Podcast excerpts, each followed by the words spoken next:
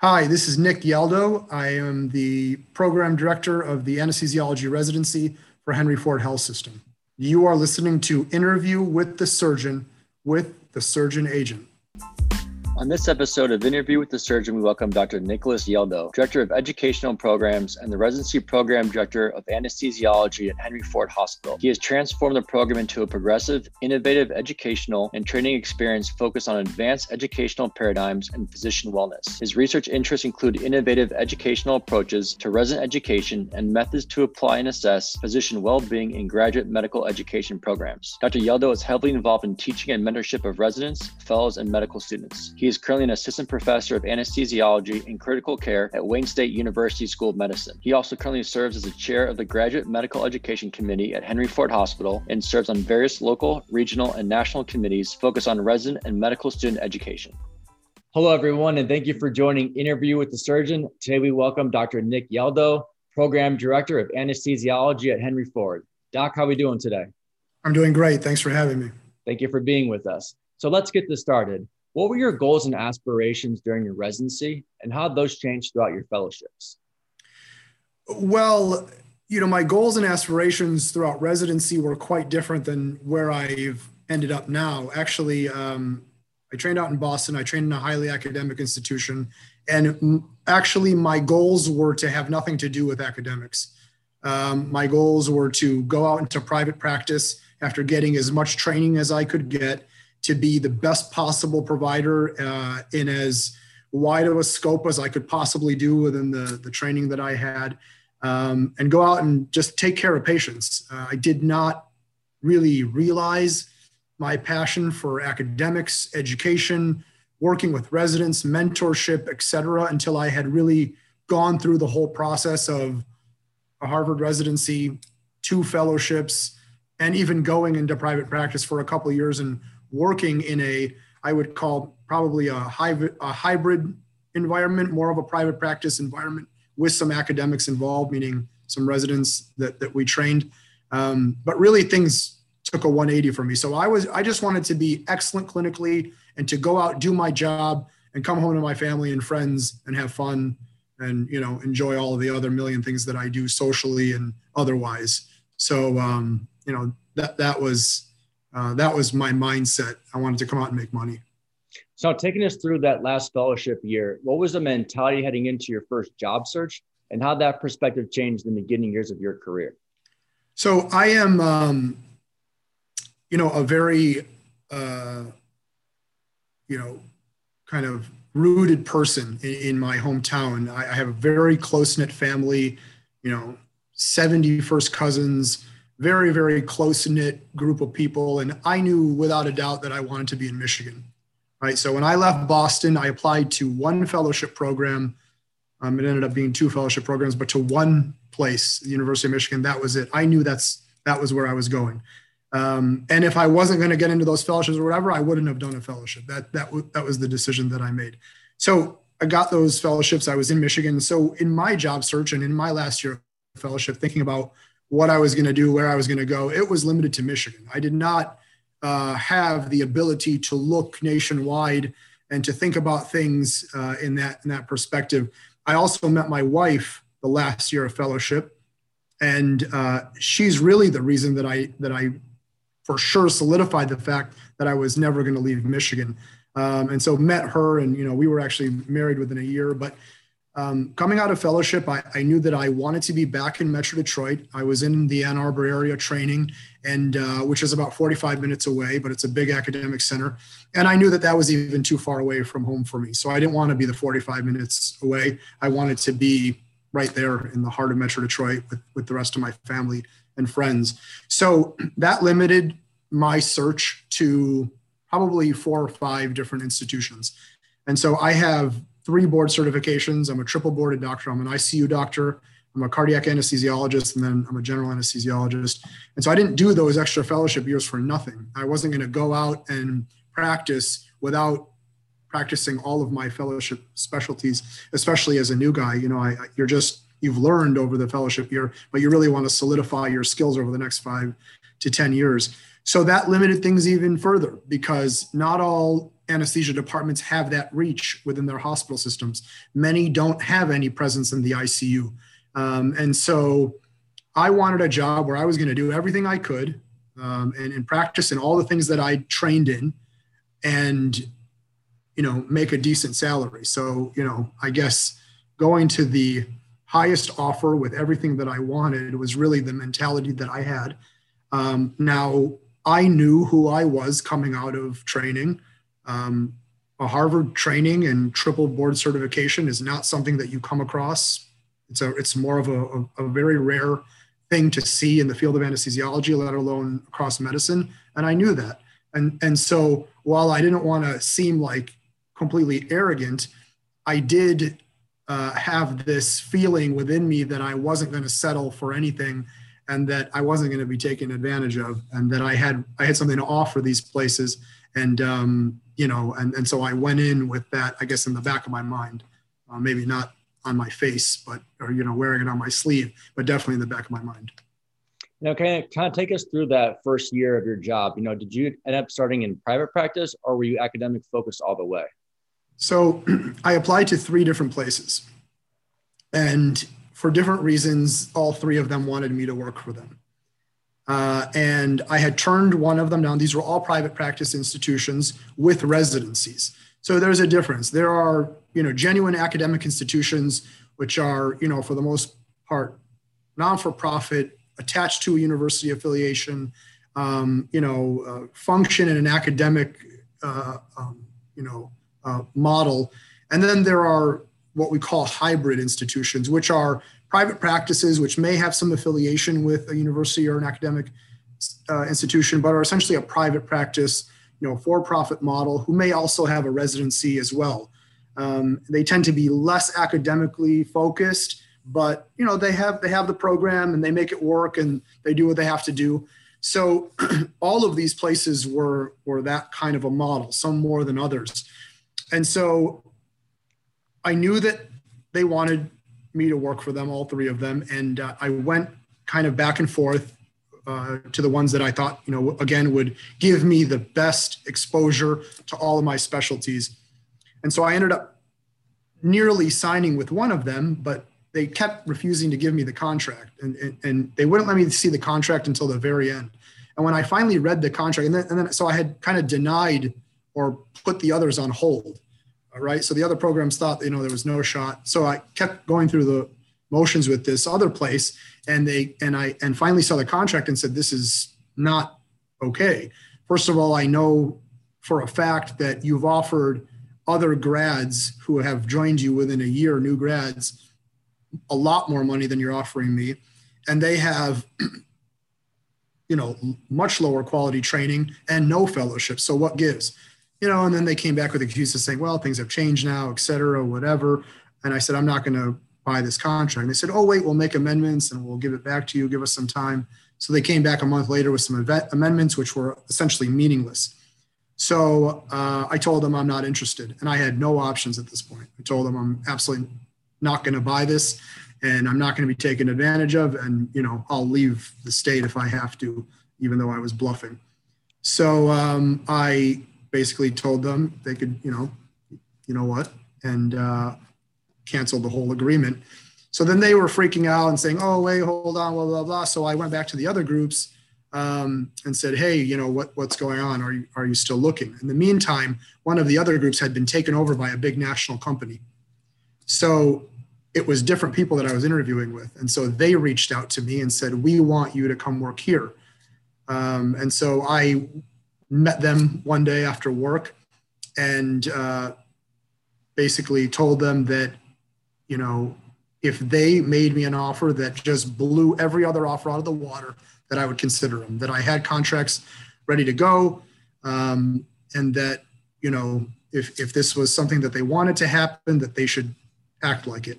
And this was a place that had taken over a new contract, that had fired a lot of the physicians or decided not to renew the a lot of the physicians that were there decided not to renew their contracts. So they were desperately in need of physicians. They also had a residency, and so they were desperately in need of academically trained, fellowship trained physicians. And I'm not sure if a lot of people realize this, but you know, especially in the field of anesthesiology, you have to have, in order to run a residency, you have to have people who represent each subspecialty. So pain, ICU, OB, cardiac, et cetera. And I represent two specialties. So it's kind of like killing two birds with one stone.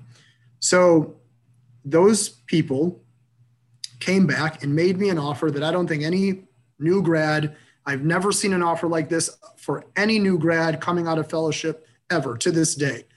Um, it was, you know, a lot of money, a lot of vacation. It was more than my current attendings in fellowship, almost double the salary that they were making, my attendings. In fact, the attendings that I was showing the contract to were then coming to me and saying, Can you get us a job in this place? So, you know, uh, I looked at the details of the contract. My, I have a lot of buddies who are attorneys. They looked at it. They wanted me to argue on a bunch of these points. I went and argued on the points. They came back and said, There's no arguing on these points. This is the way it is. Very vague. You know, I knew that I had 10 weeks of vacation. I knew that I was going to make this much money. But other than that, I didn't really know anything else. So I signed the contract. That was it. Um, you know, I bluffed and I felt like I won. And, uh, and so I went to work for this place. And, um, you know, the next two years were a very interesting, uh, very informative time of my life. Um, you know, I, I it, it is it is not it, it was not a it, uh, an experience that I that I you know was a waste at all because it was it was these two years that I realized my love for academics and mentorship and teaching because that residency program really did not have anyone who truly cared and taught those residents and I showed up you know right out of the gate running uh, and really getting involved in everything that the residents were doing taking everyone under my wing, teaching them, mentoring them, guiding them, providing a standard of care that they were not used to uh, in a place that, you know, I, I, the standard was definitely questionable on many days. But I think giving them an opportunity to see a type of practice that they may not have been used to. Um, and I fell in love with the residents. Uh, I thought it was amazing. And I, and I became, I think, a big part of their lives. They became a big part of my life. But at the same time, the place really started wearing on me. Um, I was I became the associate program director. They named me the associate program director within a couple months. I was doing a full complement of ICU, seven days, 24 seven straight, no breaks. I mean, sometimes I would sleep for a couple hours and then go the next full next day. My residents were getting a lot more sleep than I was. Um, and it was just a very taxing uh, time. I was doing all the cardiac cases. Uh, you know, usually like where I am now, we do one-on-one cardiac case. So I just take care of that very advanced complex case. In this place, I'd be covering maybe two or three rooms at the same time, which is really dangerous and, you know, not, not really the best model. And so, and, and I was just getting, you know, worked. I mean, it, you know, 16 hour days all the time, rarely getting a break. It, it was just crushing. And, and I don't blame them for that as much. I mean, yes, it was the environment in a place that I didn't feel very supported and just felt kind of, you know, whatever, um, more like a number. But it was my fault as well because I'm a go-getter and I, you know, I don't, I didn't know how to say no, and I just wanted to, you know, be good at what I did and help and, you know, be a be a big um, factor in that place. And I and I definitely was. I definitely was, but it came at a cost, and that was my own well-being. You know, my my life at home was like one of those after-school specials where you come home and you know your wife is like oh my gosh like you're home early i can't believe it. let's go like for ice cream and a walk and you're like yeah let's do it honey let's go whatever. And she's like i'll just get ready really quickly. And she goes in the bathroom and then like comes out and you're like sleeping on the bed. And she's like oh god. And she just covers you and walks away and cries. So that was like every day of my life for two years. And uh, it was it was rough. Um, so you know, uh, I, I, graduated a, a, couple classes, and one of them went over to work uh, where I'm currently working. Um, at the same time that they were, they had gotten a new chair, uh, who was, was a fantastic guy. I believe you met him, and so he, my residents that had gone over there said, "Hey, there's this guy that we want you to meet."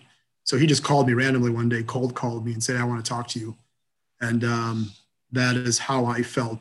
That, that that's really how I began to uh, feel that I had a way out of that kind of private practice, corporate type of uh, group setting. And that's how I ended up back in the academic setting and offered the job as program director and director of educational programs. And that's where I that's where I am now. That's a really amazing story. Can you kind of take us just through the mentality you were going through when those first couple years?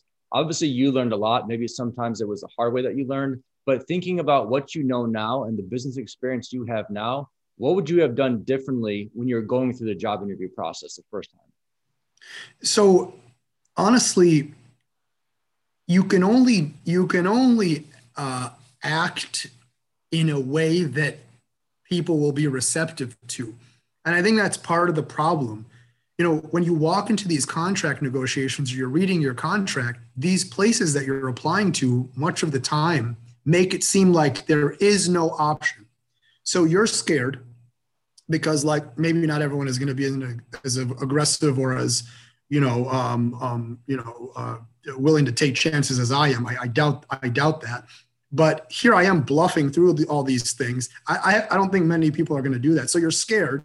You need a job. You know, you don't want to go and start without without a job. Um, and you know whether you've done a fellowship or not, you're concerned that you've taken this year, which equates to hundreds of thousands of dollars lost to get some extra training. And you say well i've done this year. I don't want to miss out on this year.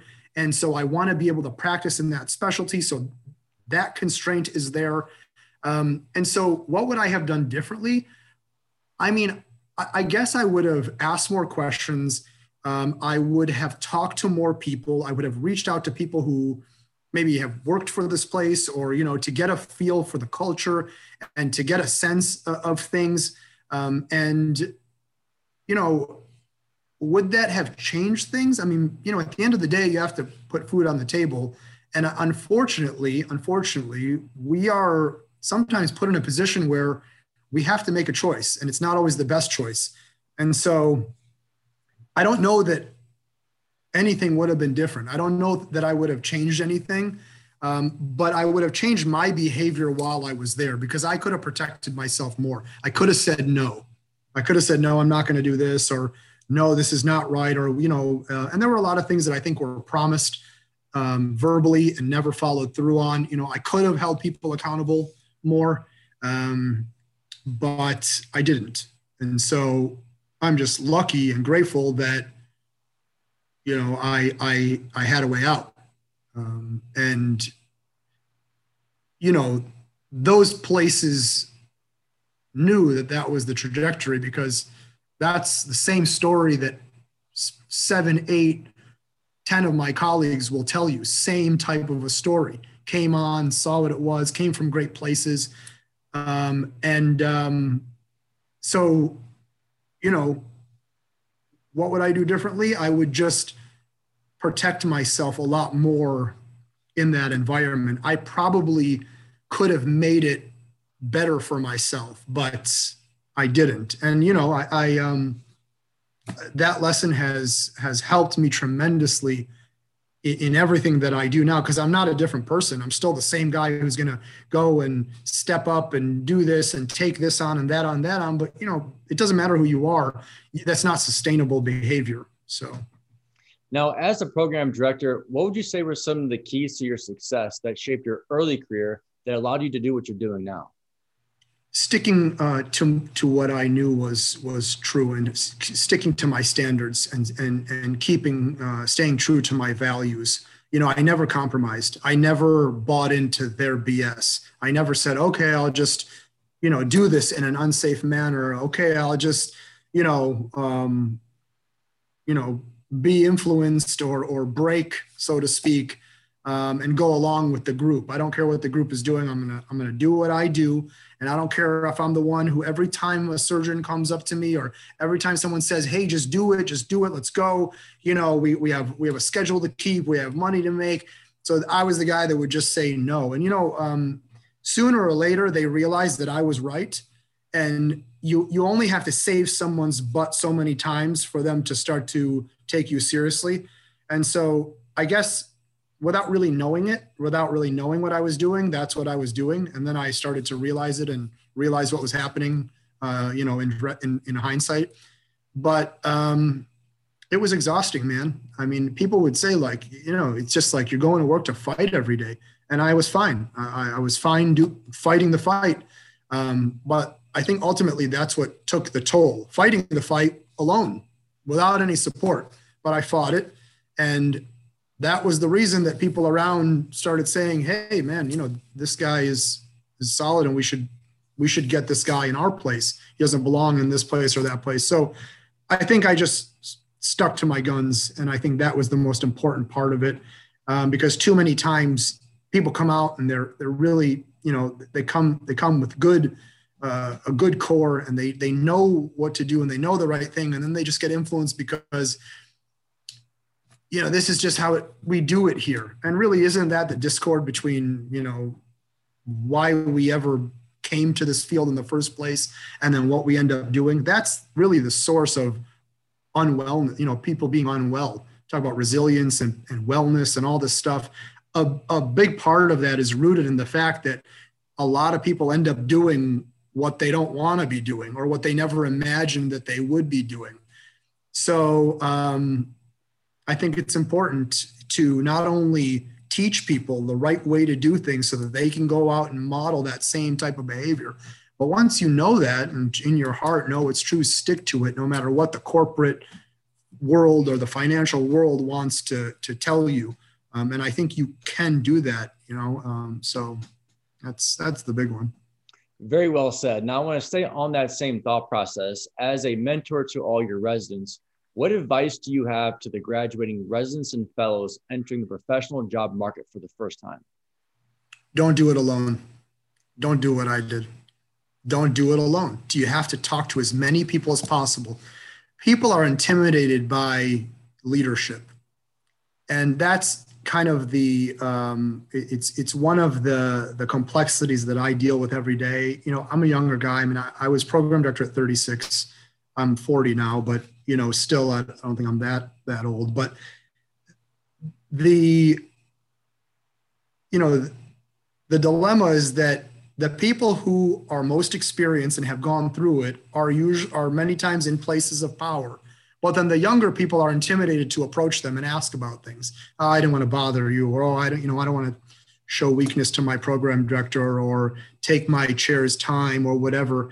You know, you have to be your own advocate, and and being your own advocate means communicating with as many people as possible. I love it when people reach out to me and say, "Hey, um, you know, especially in the virtual world that we're in now, can I just have a 15 minute Zoom call?" And it's it's just so easy to do, and I'm I'm very happy to do it. And you know, in the field of medicine, you are always going to find people who are happy to be mentors to you and to help you, to advise you. The best thing that I can advise to medical students, residents, fellows, talk to as many people as you can. You know, reach out. If you have one contact somewhere, that can become 50 contacts. Um, and, you know, I mean, between my chair and I, we know thousands of people that we can put you into contact with. So don't be afraid to use that angle you know, don't be afraid to kind of put someone out a little bit to take a little bit of their time. It's not that big of a deal. And you'd be surprised at the meaningful relationships you can end up forming. Lord knows I've formed so many of them across the country, across the world, uh, just by saying, Can I take 15 minutes of your time? People are flattered by that. You know, I, I can I seek your counsel, please? I mean, think about it. If someone comes to you and says, Could I seek your counsel? All of a sudden you're like, Oh, like, yes, let me share my wisdom with you. I mean, you know, it's a little bit ego boosting, whatever, but at the end of the day, um, it works. And so don't shy away from finding mentors. You and like your cousin are not enough. You and your roommate are not going to do it on your own. Um, you, you don't go at it by yourself. You are not smarter than the rest of the world. Uh, and, and that's, look, I, I'm telling you because that's how I felt. I was like, I got this you know, I've been a businessman my whole life. I don't need anyone telling me about this and that. And frankly, I, I was I got burned. I feel like, um, and uh, and so I just that's my greatest piece of advice. Try to get as many perspectives on on something um, as you can, and at the end of the day, take what you want from each of those and make your own decision. That's fine. No one's saying that you should do what they tell you, but at least get as many perspectives as you can. Yeah, that's one of the things I talk to my kids a lot about. So thank you for saying that. It's so raw hearing that from someone like yourself. Now, with that also in mind, you know, right now we're in a virtual world, and a lot of the animal conferences are really uh, online now. And so, what advice do you have for the graduating class regarding their networking and outreaching process when right now they don't have the ability to meet folks like yourself at conferences? Listen, you have to strategize. Okay, this is not checkers. This is chess, and you have to start early. So you start in medical school, you're still going to be around people. You know, we're not locking ourselves in a box, whether it's virtual, whether it's email. In fact, the reality is that it's easier than ever to contact people.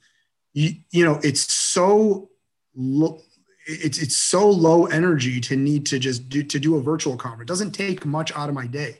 I mean, you know, like I could be sitting here in my in my underwear right now. You don't know it, right? So it's not a big deal.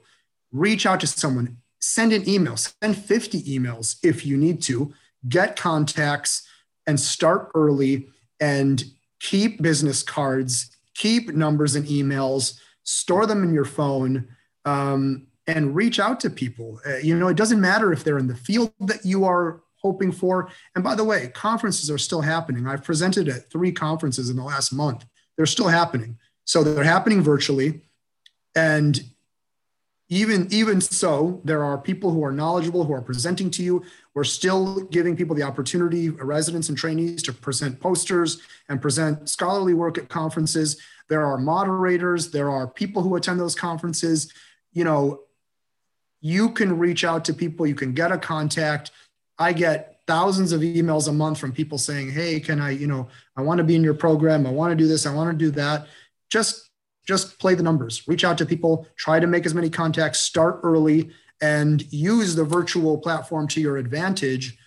A 15 minute meeting is the most low impact thing you can do. Nobody's going to fault you or consider a 15 minute meeting a big deal. So that's all you say. You don't schedule an hour meeting. I don't even take hour meetings with anybody, even the president. So, you know, make it short, make it sweet 10, 15 minutes. If they like you, then you can have another 20, 15 minute meetings. Just get in, get your foot in the door and make it meaningful. Be prepared when you talk to them so that you have meaningful questions to ask, ask them. And when you do that and you don't waste their time, people are more likely to continue their interaction with you. But uh, I mean, listen, you just have to have faith. You, you got to be positive. You can go into two, one or two different situation jobs and hate your your life and that's fine. Don't worry about it. Make the best of everything. Those two years that i spent were still awesome years. I mean i became literally bulletproof clinically walking into those years walking out of those years because of what i had to put up with and the lack of resources and the clinical environment that i was in. It just it made me better. Everything is a learning experience. And you know it, don't get down on yourself. Just keep on pushing and pushing. And you know you know, as long as you have the will to keep trying to you know improve yourself and improve your situation you can get yourself out of any hole. So you know and it, it's typical for people to go into a couple of jobs that they don't like before they find that that actual uh, situation that they like. Did i ever imagine i was going to be a program director my entire life? No i didn't. And here i am four years later very successful program very meaningful changes. You know i'm a chair of the graduate medical education council for the whole henry ford hospital. Now nobody would have imagined it like I told you, residency never even thought I would talk to a medical student or resident ever. But here we are. And so that's the recipe that worked. I represent that recipe that someone took a chance on and, and ended up working. So that could be you too. So just keep the faith, be positive. We hope you enjoyed this episode of Interview with the Surgeon. Until next time, stay focused and keep following your dreams.